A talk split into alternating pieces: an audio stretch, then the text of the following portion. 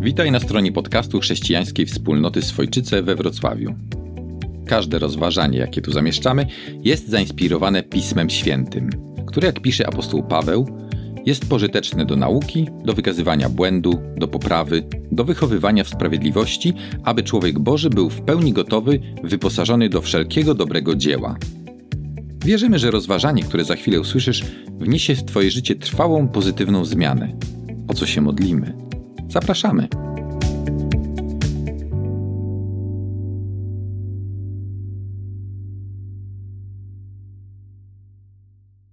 Patrząc na pogodę, jak tutaj jechaliście, to aż ciężko uwierzyć, że dziś pierwszy dzień nowego roku. Dla wielu ludzi jest to tradycyjny bodziec do tego, żeby spróbować wprowadzić w swoim życiu jakieś zmiany. E, I wśród popularnych postanowień noworocznych tradycyjnie znajdujemy e, rezygnację z używek, e, ograniczenie niezdrowego jedzenia, większą aktywność fizyczną. A może postanowiłeś sobie, że w tym roku wreszcie uporasz się z odkładaną z roku na rok pracą dyplomową, obroną tej pracy, albo może, że wreszcie naprawisz tę szwankującą zmywarkę. A może wręcz przeciwnie. Uważasz, że zmiana jednej cyferki w dacie więcej niż zazwyczaj jest co najmniej wątpliwym powodem, żeby w swoim życiu wprowadzać jakieś zmiany. Możliwe też wreszcie, że słuchasz tego w momencie, kiedy czas noworocznych postanowień został daleko za nami. Jakkolwiek by nie było, niezależnie od tego, czy e, masz jakieś noworoczne postanowienia, czy nie, co, co w ogóle o tym myślisz, e, to sądzę, że jest coś, z czym wszyscy zgodzimy się. Każdy człowiek chce myśleć o sobie jako o kimś wartościowym. Kimś, kto nie marnuje swojego życia, kimś, kto już coś osiągnął albo jest na najlepszej drodze, żeby to osiągnąć. E, coś wartościowego i godnego podziwu. Mówiąc krótko, każdy chce być zwycięzcą, a nikt nie chce być przegranym.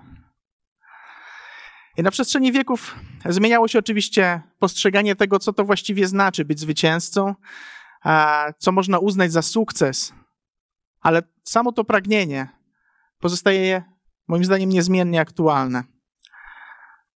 I być może jest jeszcze jedna rzecz, co do której ze mną się zgodzisz. Sukces i zwycięstwo niezmiernie rzadko przychodzą bez jakiejkolwiek pracy i bez żadnego wysiłku. Zwykle, by coś osiągnąć, wymagany jest od nas jakiś realny nakład y, energii, środków, czasu. A to wszystko są zasoby, których mamy ograniczoną ilość. Jeśli tak, to rozsądnie byłoby zastanowić się, jak je najlepiej wykorzystać. Ostatnio każdy, kto ma jakiekolwiek oszczędności, zastanawia się, co może zrobić, żeby w jak największym stopniu ochronić ich wartość. Więc tematy związane z inwestowaniem są jak najbardziej na fali. A zatem, traktując nasz wysiłek i czas, jaki mamy do dyspozycji tu na Ziemi, który jest ograniczony i każdy z nas ma go tyle samo, traktując to wszystko jako walutę, spróbujmy dziś zastanowić się, w co możemy je mądrze zainwestować, żeby osiągnąć jak najwyższą stopę zwrotu. W tym celu chciałbym, żebyśmy razem otworzyli nasze Biblię na księdze przypowieści. Przyjrzymy się dwóm zawartym w niej fragmentom, które mam nadzieję staną się dla nas inspiracją do wprowadzenia naprawdę wartościowych zmian. Zmian, dzięki którym będziemy mogli uważać się za prawdziwych zwycięzców. Zacznijmy zatem od rozdziału 16, werset 32. Księga Przypowieści, 16 rozdział, 32. Lepszy jest cierpliwy niż bohater, a ten, kto panuje nad sobą, znaczy więcej niż zdobywca miasta. Lepszy jest cierpliwy niż bohater, a ten, kto panuje nad sobą, znaczy więcej niż zdobywca miasta. Przepłyń 450 metrów w 8 minut. Potem zrób 100 pompek, potem 100 przysiadów, 20 podciągnięć i na koniec przebiegnij 2,5 kilometra w 9 minut. Jeśli będziesz w stanie tego wszystkiego dokonać, to być może, być może masz szansę, by dostać się do sił specjalnych amerykańskiej marynarki Navy SEALs. Jednak około 80% kandydatów, tych, którzy przeszli ten test, i tak odpadną na etapie szkolenia. Ci, którzy z kolei przejdą to szkolenie, mogą z dumą uważać się za członków prawdziwie elitarnej formacji, e, której powierzane są najtrudniejsze i najbardziej skomplikowane operacje wojskowe. A mimo to dzisiejszy werset mówi nam, że ktoś, kto jest cierpliwy, jest od nich wszystkich lepszy. E, dwa zdania odnośnie tłumaczenia. Oryginalny tekst Biblii posługuje się tutaj hebrajskim idiomem erek apaim, dosłownie oznaczającym mający długie nozdrza albo długi nos. Najprawdopodobniej ma on swoje źródło w obserwacji tego, co dzieje się z nami, kiedy wpadamy w gniew. Nasz oddech się skraca, mówiąc obrazowo, zaczynamy dyszeć z wściekłości. Z kolei ktoś, kto ma długie nozdrza, potrafi w takiej sytuacji opanować i uspokoić i wydłużyć swój oddech. A zatem nasz cierpliwy, o którym pisze Biblia, to ktoś, kto nie wpada łatwo w gniew i umie go pohamować. Co ciekawe, na 13 razy, kiedy ten idiom pojawia się w Biblii, to aż 9 razy jest użyty do opisania charakteru Boga. To Bóg właśnie jest Erek Apaim, nieskory do gniewu. Aby zilustrować to przesłanie jeszcze lepiej, autor Księgi Przypowieści następnie mówi o kimś, kto jest zdobywcą miasta. Zakładam, że niewielu z nas miało okazję zdobywać jakieś miasto, ale myślę, że umiemy sobie wyobrazić, że nie jest to łatwa rzecz. Oblężenia często trwały miesiącami, czasami nawet latami. Najdłuższe znane nam zakończone sukcesem oblężenie miasta miało miejsce na Krecie, gdzie wojska Imperium Ottomańskiego oblegały Kandię, czyli współczesny Heraklion, przez ponad 21 lat, zanim wreszcie udało im się przełamać opór obrońców. A jednak Księga Przysłów twierdzi, że panowanie nad sobą jest zdecydowanie większym osiągnięciem. Przesłanie tego fragmentu jest oczywiste. Samokontrola to nie bułka z masłem, ale zdecydowanie jest warta wysiłku. Problem w tym, że jeśli ktoś w jakiś sposób nadepnie nam na odcisk, nasze umysł i ciało zgodnie domagają się natychmiastowej reakcji. Nie znoszą być powstrzymywane. Jadowite słowa same cisną nam się na usta i wyfruwają, nim zdołamy je powstrzymać. W dodatku bez problemu znajdziemy ludzi, którzy będą starali się przekonać nas o czymś zupełnie odwrotnym, niż mówi tutaj Biblia. Że niepohamowana złość jest cechą ludzi walecznych, jest naszym niezbywalnym prawem, a nawet dobrym narzędziem w rękach silnych liderów. Równie często można też spotkać się z opinią, że danie upustu naszej złości jest dobre i przyniesie nam ulgę. Nie wiem, jak to jest u ciebie, ale u mnie raz za razem okazuje się, że ta ulga, jeśli w ogóle nastąpiła, to jest dosyć krótkotrwała. Szybko musi ustąpić miejsca poczuciu zażenowania, że znów mnie poniosło. A czasem i smutku z powodu ran, jakie w porywie furii zadałem innym. Zamiast panować nad gniewem, pozwalamy gniewowi panować nad nami. Walka, by się temu przeciwstawić, walka z samym sobą i swoimi złymi skłonnościami, bez wątpienia jest trudniejsza niż konflikt zbrojny przeciw drugiemu człowiekowi.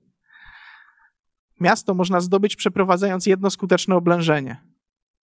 Ze skłonnością do gniewu najprawdopodobniej będziemy zmagać się do końca życia. Na wyprawę wojenną nigdy nie wyrusza się samotnie. A do walki ze swoją skłonnością do wybuchów gniewu będziesz musiał stanąć w pojedynkę. Czas, wysiłek i czujność, jakie są wymagane, by wyjść z tej walki zwycięsko, sprawiają, że wielu ludzi w końcu się poddaje i akceptuje fakt, że już na zawsze będą zakładnikami własnych emocji. Księga Przypowieści, jak na razie, powiedziała nam, że warto jest panować nad sobą, ale nie wytłumaczyła w sumie dlaczego. Może skoro jest to takie trudne, skoro wymaga tyle wysiłku, to nie warto próbować. W końcu nie każdy musi od razu być zdobywcą miasta, nie? Pierwszy z argumentów już poruszyliśmy, może trochę nie wprost. Nie wiem, czy zauważyliście. Pamiętacie, jak mówiłem wcześniej, że w Biblii to Bóg jest najczęściej opisywany jako Erek Apaim, nieskory do gniewu. Cztery pozostałe razy, kiedy ten zwrot jest użyty w Biblii, znajdują się natomiast właśnie w Księdze Przypowieści. I odnoszą się już nie do Boga, ale do nas, ludzi. Autor zachęca nas, żebyśmy my też byli Erek Apaim, bo to jeden ze sposobów, w jaki możemy choć trochę upodobnić się do naszego Stwórcy. Spójrzmy teraz do rozdziału 25 Księgi Przypowieści przeczytajmy razem werset 28. 25, 28.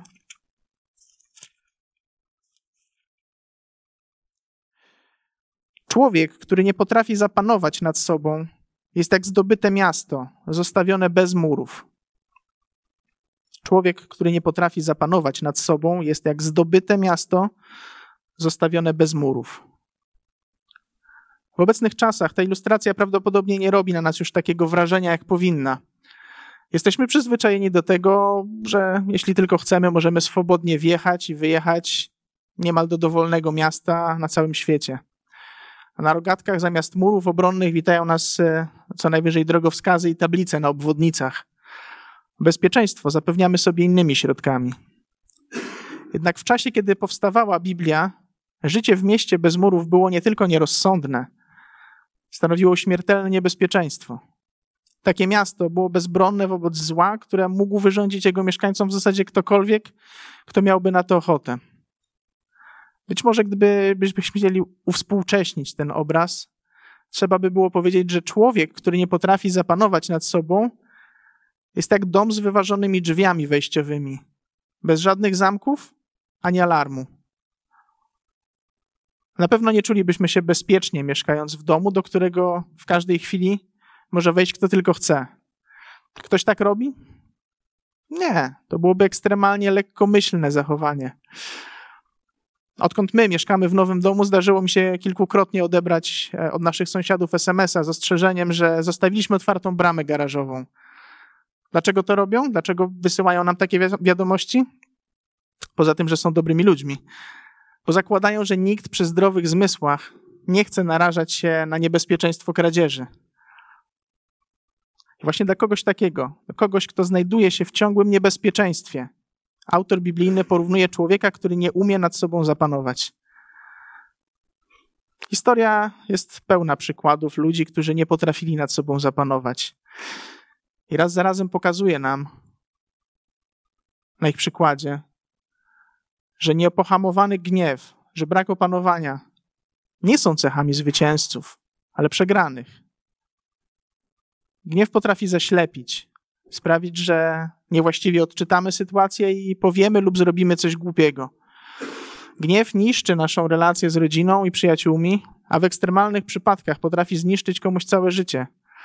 Niejednego człowieka gniew popchnął do zrobienia czegoś, czego konsekwencji nie da się już naprawić ani cofnąć. Ludzie mieszkający w mieście bez murów byli w fizycznym niebezpieczeństwie. Ktoś, kto nie umie opanować swojego gniewu, jest w niebezpieczeństwie zarówno fizycznym, bo konsekwencje gniewu jak najbardziej mogą być fizyczne, ale też w niebezpieczeństwie duchowym. Twój brak opanowania wpływa na Twoją kondycję duchową, na Twoją relację z Bogiem, na to, jak podatny jesteś na pokusę grzechu i na potrzeby diabła. Jeśli myślisz, że tak nie jest, to przykro mi, ale uważam, że oszukujesz sam siebie. Przeskoczmy jeszcze na chwilę do następnej księgi w naszych Bibliach. Księdze Kaznodziei. W siódmym rozdziale, w dziewiątym wersecie czytamy takie słowa. Księga Kaznodziei 7:9. Nie unoś się gniewem pochopnie, bo gniew mieszka w piersi głupich.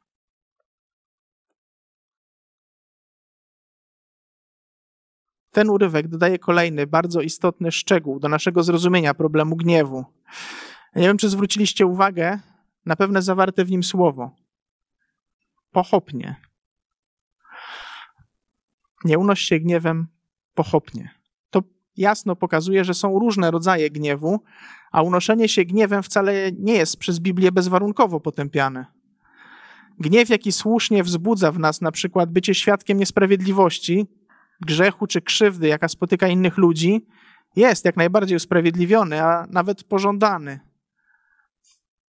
Z kolei gniew wywołany przez korki na drodze, rozlaną herbatę albo po prostu przez to, że świat nie działa w danej chwili tak, jak byśmy tego chcieli, jakbyśmy sobie tego życzyli, taki gniew no już nie za bardzo jest uzasadniony.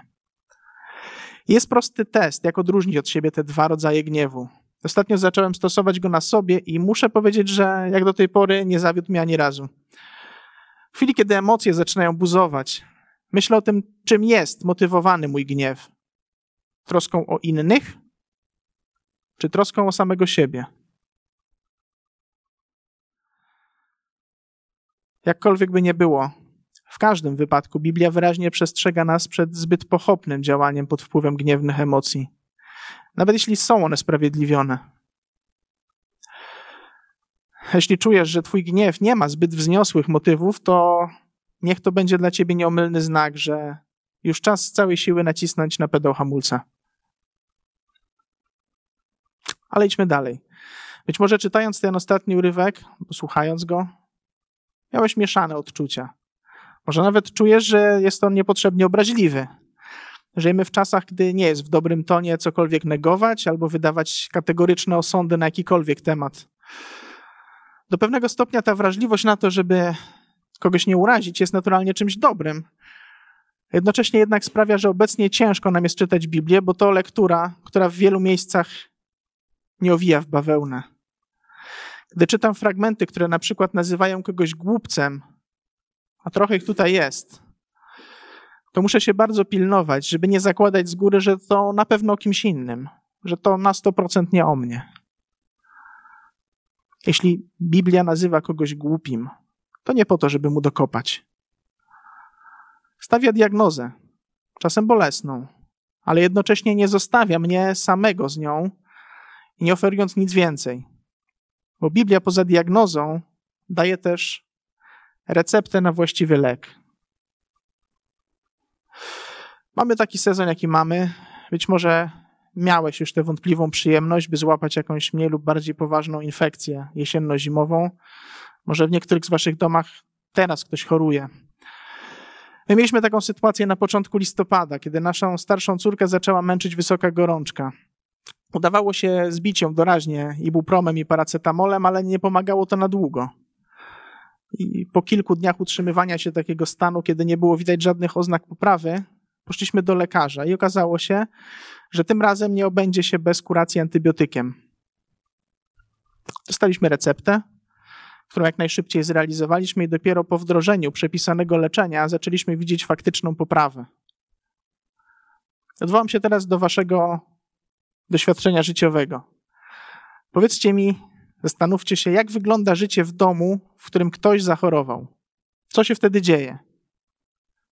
Czy wszystko dalej odbywa się tym samym rytmem, co zawsze, bez żadnych zmian? Czy raczej życie całej rodziny przeorganizowuje się w mniejszym lub większym stopniu i staje na głowie? Jest skoncentrowane na pokonaniu choroby.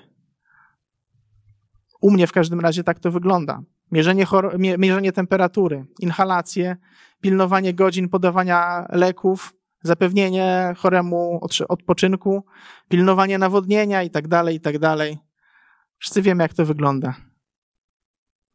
Czy to nie zastanawiające, że w zasadzie bez zastanowienia robimy co należy, gdy w grę wchodzi zdrowie fizyczne, ale często kompletnie zawodzimy, jeśli chodzi o życie duchowe? Nie traktujemy naszych duchowych chorób wystarczająco poważnie. Nikomu nie przyszłoby nawet do głowy chodzić przez choćby dwa miesiące z bolącym zębem i nie próbować nic z tym zrobić. Dlaczego zatem potrafimy przez 20 albo 30 lat życia ignorować nasze największe duchowe przywary? Zbywać się wzruszeniem ramion i stwierdzeniem, że no ja po prostu tak mam. Albo zostałam tak wychowana.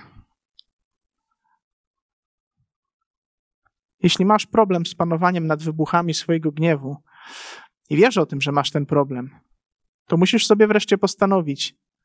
To jest ten moment, kiedy chcę coś z tym zrobić. Na poważnie. Skoncentrować się na tym tak samo, jak koncentrowałabyś się na walce z fizyczną chorobą. Czy sami buprom wystarczyłby, żeby wyleczyć się z zapalenia oskrzeli? Wydaje mi się, że nie. A czy tamta recepta na antybiotyk pomogłaby, gdy, gdybyśmy wrócili z nią do domu i położyli ją na honorowym miejscu na naszym regale? A może nawet codziennie brali ją do ręki i czytali? Zadziałałaby? A gdybyśmy dodatkowo studiowali kształt liter i kolor długopisu, jakim została wypisana. Wystarczyłoby? Moją największą porażką byłoby, gdybyś wyszedł albo wyszła stąd z przekonaniem, że to nauczanie faktycznie w jakimś stopniu było o tobie, że zgadzasz się z nim, ale co ważniejsze, zgadzasz się z tym, co na temat gniewu mówi Biblia. I po czterech godzinach, może po czterech dniach, no maksymalnie do następnej niedzieli, wszystko kompletnie wyleciałoby ci z głowy. Wiem, że to, co teraz powiem, to banał i oczywistość, ale jestem przekonany, że czasem dobrze sobie przypominać nawet o rzeczach banalnych i oczywistych. Nie ma znaczenia, czy dzisiaj jest 1 stycznia, 16 lipca czy 20 listopada.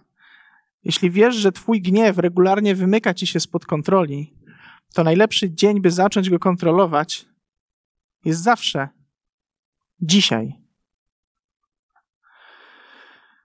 Jeśli więc chcesz coś zmienić, to niech to stanie się Twoim postanowieniem. Myśl o tym, módl się o to, pamiętaj o tym przez cały czas. Jeśli trzeba, ustaw sobie dzisiejszy werset na tapetę w telefonie. Zapisz i przyklej na karteczce, na lustrze w łazience albo na lodówce. Zależy, gdzie częściej bywasz.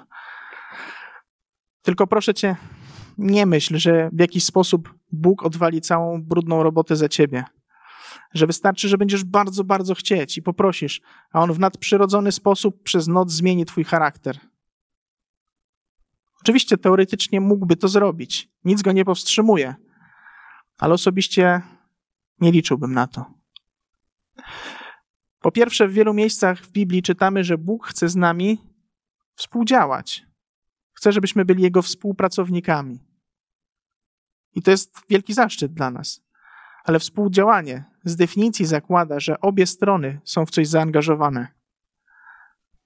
A po drugie, wracając do dzisiejszego wersetu, od którego zaczęliśmy, Pomyślcie, po co autor biblijny miałby aż tak bardzo podkreślać wartość, jaką mają cierpliwość i samokontrola, porównywać do wojownika, do zdobywcy miasta, gdyby nie wymagały one żadnego wysiłku od nas.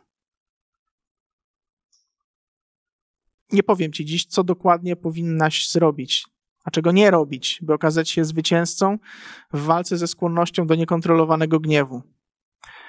Nie sądzę, żeby w tym temacie dało się udzielić jakichś rad, które będą dobre dla każdego. W każdym razie ja zbyt wielu takich nie znam.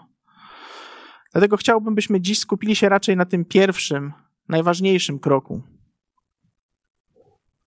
Postanów, że wreszcie chcesz mieć taką cierpliwość, o której Paweł pisał w liście do Galacjan, że jest owocem Ducha Świętego. Chcesz wreszcie być erekapaim, nieskory do gniewu. Chcesz wreszcie przestać być głupcem, a stać się lepszym od bohatera i bardziej znaczącym niż zdobywca miasta. Jestem przekonany, że Bóg w sobie tylko znany sposób jest w stanie nam w tym pomóc. Jednak to do nas należy, by uczynić tę zmianę naszym priorytetem. Amen. Gdy w Twoich uszach brzmią jeszcze słowa rozważania, Zachęcamy Cię, żebyś w krótkiej modlitwie zwrócił się do Boga, aby utrwalał swoje słowo w Twoim codziennym życiu. A jeśli jesteś zachęcony, aby nawiązać głębszą relację ze Stwórcą, zwróć się do Niego w prostych słowach, zapraszając, aby stał się Twoim Panem i przejął stery Twojego życia. Zapraszamy Cię, abyś nas odwiedził na niedzielnym nabożeństwie, jeśli jesteś z Wrocławia lub okolic. Nasz adres znajdziesz na stronie internetowej www.wroclaw.kwch.org.